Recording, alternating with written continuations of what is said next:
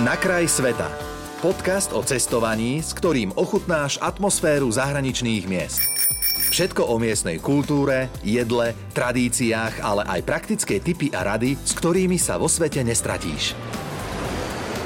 V dnešnej časti cestovateľského seriálu Na kraj sveta s rádiom Melody sa porozprávame s Ivanou Grešlíkovou, ktorá síce momentálne žije dlhodobo v Bulharsku, ale precestovala obrovský kus sveta a aj toho exotickejšieho. No a jedným zo spôsobov, ako tam bývala, bol tzv. house sitting. Na tento pojem som poprvýkrát natrafil v jednom z Ivaniných článkov na internete, no a tak som sa aj do toho Bulharska dovolal, aby som sa spýtal, že čo to teda ten house sitting vlastne je. No, keby ste stretli niekoho, kto na house sittingu nebol, len o ňom počul, tak vám povie, že to je ubytovanie zadarmo, lebo veľa ľudí to takto rado nazýva, že je to ubytovanie zadarmo a cestujete si po svete, ale uh, celkom zadarmo to nie je. Uh, je to starostlivosť o zvieratka najčastejšie, uh, alebo domy, alebo byty, alebo dokonca aj farmy uh-huh. v zahraničí, alebo aj doma, hoci u nás na Slovensku to nie je veľmi populárne, ale sú majiteľia, ktorí keď potrebujú niekam odcestovať, najčastejšie na dovolenky, to je ten vtip, že vy sa budete starať o niečie zvieratka, ja neviem, treba v Belgicku, ako som to mala ja, zatiaľ čo majiteľia boli na Bali. Mm. Takže uh, je to tá starostlivosť o domácich miláčikov s tým, že vy sa s tým majiteľom vôbec, ale vôbec nemusíte poznať. Aha, Čiže je to založené na maximálnej dôvere ako z jednej aj z druhej strany, hej? Presne tak, presne tak. A preto je najlepšie to robiť takou oficiálnou cestou, lebo ten house-sitting môže fungovať všelijako. A môžete ísť house-sittingovať dom, byt, psa, rybičky nejakému známemu, ktorý vás o to poprosí. A stále sa to bude volať house-sitting. Alebo potom ísť oficiálnou cestou s nejakú stránku, ktorá je presne zameraná na tie ponuky house sittingov a sú tam rôzne ponuky od krajín cez zvieratka a rôzne dĺžky tých house sittingov. A to ja odporúčam každému najviac z rôznych dôvodov, hlavne preto, lebo a ako si spomínali, že je to založené na tej dôvere a práve na tých stránkach si majiteľ vie overiť vás, ale aj naopak, že vy si viete prečítať mm-hmm. referencie tých predošlých house sitterov, aké to tam bolo, či to bolo náročné, um, pretože aj majiteľ je povinný na tých stránkach presne popísať tie povinnosti, alebo ako si, že prídu do nejakej výruky, niekde pri mori a majiteľ im proste odovzdáte kľúče, odíde a týmto haslo a oni sa môžu akože to volenkovať. Ale často je to spojené s takými povinnosťami okolo domu alebo bytu, a, takže mm-hmm, na tej mm-hmm. stránke sa to dozviete ako housiper. No Ivana. a potom sú ešte... Áno? Áno. Nech sa páči. A potom je ešte, potom je ešte jedna možnosť nájsť si ten housing cez Facebook skupiny, ktorých sú úplne že mraky. Mm-hmm. Keď si v angličtine zadáte do Facebooku, že house sitting v Mexiku, house sitting mm-hmm. v Španielsku, tak nabehnú stovky ponúk. Ale to je presne o tom, že vy si nemáte ako overiť toho majiteľa a naopak, lebo ako nebudete tam scrollovať po jeho profile, ktorý bude aj tak uzavretý a ako ísť do niečoho takého vôbec neodporúčané. Som to skúsila raz a už by som do toho nešla. Uh-huh, uh-huh. Uh, vy ste spoznali vďaka house sittingu, dajme tomu, že Anglicko, New York, Saigon, Kolumbiu, Belgicko, Vietnam. Uh, ktoré z týchto miest bolo také najpríjemnejšie? No, čo sa týka, no to je ťažké povedať, lebo každý ten house bol niečím špecifický, ale čo sa týka takej scenérie, kde by som ostala aj rok, tak to bolo Turecko. Mm-hmm. Pretože tá, tá vila bola úplne na okraji takej rybárskej dedinky, blízko gréckých hraníc a hneď za mnou, za tým domom, bol Národný park. To tam už nebolo nič, tam boli len diviaci a dikobraži. Oh. Takže to bolo super. Mm-hmm a Portugalsko, to bolo tiež nejak 2 km od španielských hraníc, tak som si chodila venčiť mačky do Španielska, že oni chodili za mnou ako takí tisíci. A čo sa týka nejakej takej kultúry a zážitkov, tak jednoznačne New Orleans, mm-hmm, USA. Mm-hmm. Aký bol najdlhší house sitting, ktorý ste robili? A, trojmesačný v Turecku Oh. To bolo až dvakrát. Uh-huh.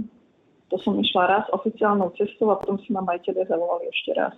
Máte pocit, že house sitting pozná už dostatočne veľa Slovákov, alebo poznáte iných slovenských housiterov, ktorí robia tiež niečo podobné ako vy? Ako sa vlastne človek môže stať takýmto housiterom zo Slovenska? Um, nerob, ako, nie, je žiadny iný, nie je žiadny rozdiel medzi tým, či ste zo Slovenska alebo z inej krajiny. Housiterom sa môže stať úplne každý, kto je nejak flexibilný, čo sa týka nejakých presunov a dátumov.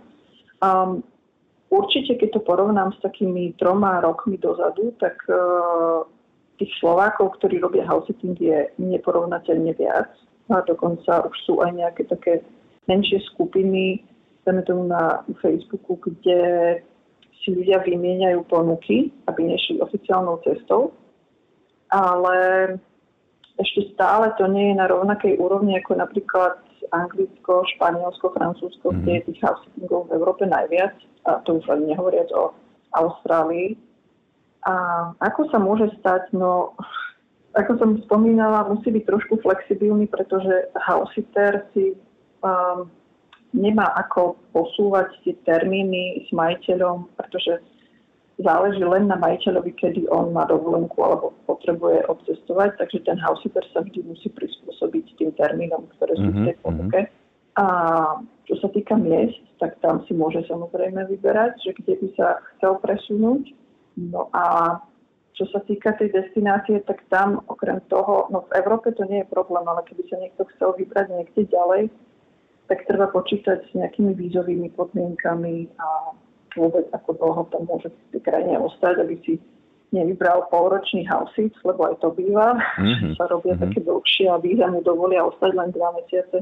Hej. No a um, istou oficiálnou cestou založiť si ofici- ako normálny profil, kde sa ten človek housiter odprezentuje, kto je, čo je a požiadať si o house sitting, si ponuky, ktoré nájde na tých stránkach a dúfať, že, že si ho vyberú. Mm-hmm, Pretože mm-hmm. funguje to tak, že vy sa musíte o ten house sitting uchádzať, napísať nejakú správu s popisom, že kto ste, zareagujete na nejakú ponuku, ktorá na tom webe je a majiteľ podľa tých ponúk, ktoré mu prídu, podľa tých žiadostí teda, tak si vyberie niekoľkých, s ktorými absolvuje nejaký rozhovor, čo je Predpokladám, ideálne, že cez pretože... Skype alebo podobne, lebo aby sa aj tí ľudia navzájom teda videli face to face, hej? Presne tak, presne mm-hmm. tak a vyselektuje si toho svojho housitera. Hej. Inak e, ono to doteraz vyzerá ako tak pomerne idealisticky, no možno, že tak pol na pol, ale aké sú také hlavné úskalia house-sittingu a mali ste s tým aj, dajme tomu, nejaké negatívnejšie skúsenosti? Chvála Bohu, žiadna dráma sa nediala, uh-huh. keď nepočítam zemetrasenie v Turecku, ale oh. to, to sa nedá predvídať. A, a hurikán uh, v New Orleans, ale to ma majiteľe varovali a ja som na to nejak zabudla, že idem do toho New Orleans práve v tom naj, najpravdepodobnejšom čase, kedy sa tie hurikány uh, stávajú. Takže keď som prišla, tak prvé bolo, že nie, že kde má kocúr jedlo, ale že ako uh, ochrániť dom a aké závory mhm. musím mm-hmm. proste spustiť pred oknami, keby sa to stalo, čo sa aj stalo. A, takže to bolo také, čo sa teda vôbec nedá predvídať, ale asi najhoršie, čo sa môže stať, okrem toho, že to zviera stratí, hausiter, mm-hmm. alebo aj to mhm. sa stane, tak sú zdravotné veci, ktoré zatají majiteľ. Uh, treba, ja neviem, počas toho rozhovoru, um, ja aj na, svoj, na svojom blogu, aj v knihe o housesittingu mám presný list, uh, teda zoznam, čo by sa uh, housiter počas toho rozhovoru mal pýtať jedna z prvých základných otázok je, že ako je na tom zdravotne to zvieratko. Mm-hmm. Lebo posledná vec, čo chcete, hlavne keď um, housituje niekto na dedine alebo proste v nejakom meste bez veterinára a nemá auto, tak to je to najhoršie, lebo keď majiteľ zatají, že uh, má nejaké komplikácie, ktoré, ktoré sa síce objavili možno pred rokom alebo iba raz, dvakrát, ale ako hausiter musíte o nich vedieť. No to sa mi stalo párkrát, že majči nejak zabudli v úvozovkách mi pripomenúť, že psík mal nejaké ťažkosti so srdcom a podobne. A uh-huh. všetci to prežili, ale nie je to nič príjemné proste pozorovať Verím. nejaké zvláštne chovanie tých zvierat, takže to je asi také... Inak house-sitting je vždy zásadne spojený s nejakými zvieratkami, alebo môže to byť aj bez nich? Viac než 90% je to vždy o tých zvieratkách, uh-huh. um, pretože málo kedy sa stane, že by majiteľ si prizval housitera len na ten dom a ak sa tak stane, tak to je fakt nejaká veľká vila alebo veľký dom, kde sa aj tak budete musieť starať o napríklad o záhradu. Mm-hmm. Ja som mala z tých 20 aj niečo hausitov bez zvieratka len raz po Francúzsku hausit a to bol obrovský dom, nebola tam ani mačka, takže to bolo také príjemné, ale stále je to o tej zodpovednosti, ak ste nič nerozbili. Áno. aby všetko ostalo otvorené a zatvorené, keď odchádzate. Takže je to menej zodpovednosti v porovnaní s tými zvieratkami, ale stáva sa to veľmi málo. Uh-huh. Um, predpokladám, že väčšinou ide o také štandardné druhy zvierat, ako sú uh, psi, mačky, prípadne nejaké andrúky a tak ďalej a tak ďalej, ale s čím uh-huh. najexotickejším ste sa stretli? možno, že keď ste pozerali jednotlivé ponuky house-sittingov. Bolo tam naozaj nejaké zviera, že ktoré vám doslova vyrazilo dých, že hm, tak toto by som nedala? Boli chamelónie, boli hady, to, to, to by som určite nedala. Uh, u mňa často sa stáva, že um, si volajú majiteľia housiterov na konie farmy uh-huh. uh, a kozie farmy ale tam si to vyžaduje fakt mať aspoň minimálnu skúsenosť s tým zvieratkom, lebo ako, nestačí tomu koníkovi dať nažrať a, a, a to, je, to je všetko. Hej. A ja som mala asi najexotickejších dvoch papagájov v Singapúre hm. A to bol môj ako prvýkrát, čo som uh, sa vôbec starala a mala papagajov v takej blízkosti.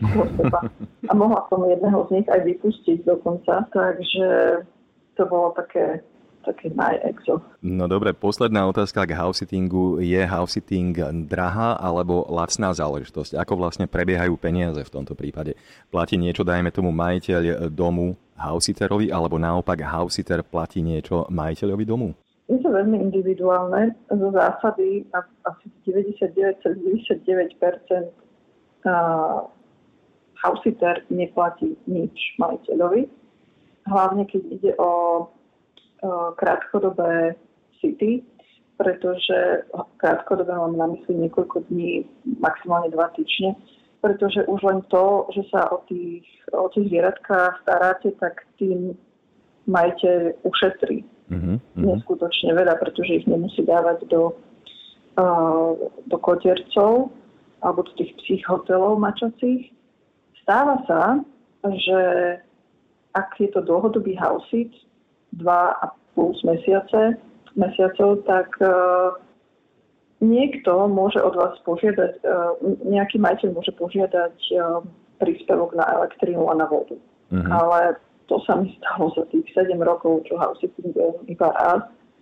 A to bolo z takých pochopiteľných príčin, lebo to bolo v Portugalsku a tá voda tam bola dosť drahá, takže som nemala nič proti tomu, ale za tie dva mesiace to vyšlo nejakých 20 eur, mám pocit. Uh-huh, uh-huh, uh-huh. Tak to sa dá. A čo sa týka nejakých ako honorárov, alebo neviem, jak to nazvať, hausiterovi, tak to sa obvykle nedieje, ale ak niekto robí hausit cez um, mobilné aplikácie, to som zabudla na začiatku spomenúť, sú také dve najpopulárnejšie, Powshake a Petbacker. A tam si nastavíte profil, uh, o housesitting sa žiada iba cez ako mobilnú aplikáciu a tam si v profile nastavíte, že koľko účtujete hoci len za venčenie. Mm-hmm. Že tam nemusíte mm-hmm. ani vlastne ísť do toho domu a tam sú úplne šialené ceny a videla som, že v Singapúre a kde je to veľmi populárne, tak to sa starať a dať si za to zaplatiť. Uh, to je na prepočet aj 100 dolárov len za to, že prespíte u toho majiteľa, oh. zatiaľ čo on si odskočí na služobnú cestu. No ja som mala známu, ktorá si takto zarobila 2000 dolárov iba v Singapúre oh. za mesiac, takže sú také výnimočné prípady, že majiteľia krajinách ako USA a Singapur, tak tí majú problém zaplatiť Zaujímavé. za tú starostlivosť. No to sú väčšinou majiteľe, ktorí sú bezdetní a vlastne tie zvieratka sú pre nich všetko. Áno, Takže... áno. Dobre, Ivana, veľmi pekne ďakujem, že ste sa podelili o vaše skúsenosti s house-sittingom a možno sme teda niekoho inšpirovali a stihne to ešte aj počas tejto sezóny letnej. Majte sa krásne, vďaka za zalovanie. Pekný deň. Ďakujem pekne.